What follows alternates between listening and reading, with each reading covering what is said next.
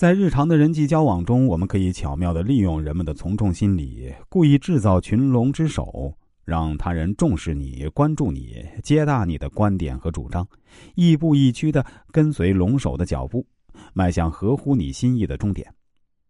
如果你想举行一场座谈会，但你深知大家是很难吐露自己的真实心声的，出现大冷场该怎么办呢？这时啊，你可以利用人们的从众心理，预先和其中的几个人通气，让他们提前准备好相关的问题或提议，安排他们在会场见机行事，积极提问、发言，从而制造良好的氛围，鼓励带动其他人参与其中，提问、讨论、发言、变异。只要气氛在相当程度上具有感染力，那些众多原来不打算发言或不爱发言或没有发言习惯的人，也会跃跃欲试参与进来。如果你自主创业，打算开家小店或者网店，为了提高名誉度、信誉率，抓住人们的眼球，吸引人们来逛逛购买，那你最好在开张之时就邀请你的表姑、堂姨、兄弟姐妹。小学、中学、大学各路同学，或者七大姑八大姨，甚至各色朋友，围在店门店里进进出出、挑挑看看，貌似进行消费活动。如果是网店，可以让他们进行购买，发表好的评语，增加星星或钻石来提高知名度。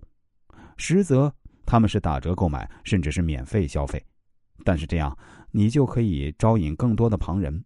观看客来照顾你的生意了。如果你要推行你的方案或计划，但是你知道面临的阻力会是多么的大，很可能大多数人都会用无言的沉默来让你无法进行下去。此时啊，你不妨私下找几个相关人员交流意见，让他们明白你的企图和意向，方便在正式提出并讨论你的方案时能够顺利通过。利用人们的这一从众心理，你可以得心应手的销售你自己的观点、主张或者商品。让他人赞同你、接受你。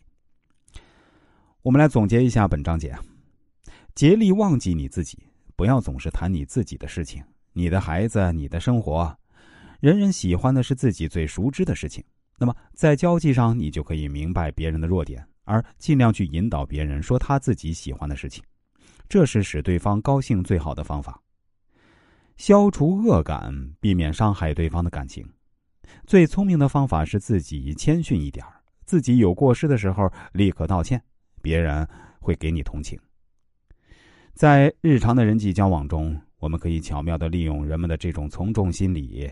故意制造群龙之首，让他人重视你、关注你、接纳你的观点和主张，亦步亦趋的跟随龙首脚步，迈向合乎你心意的终点。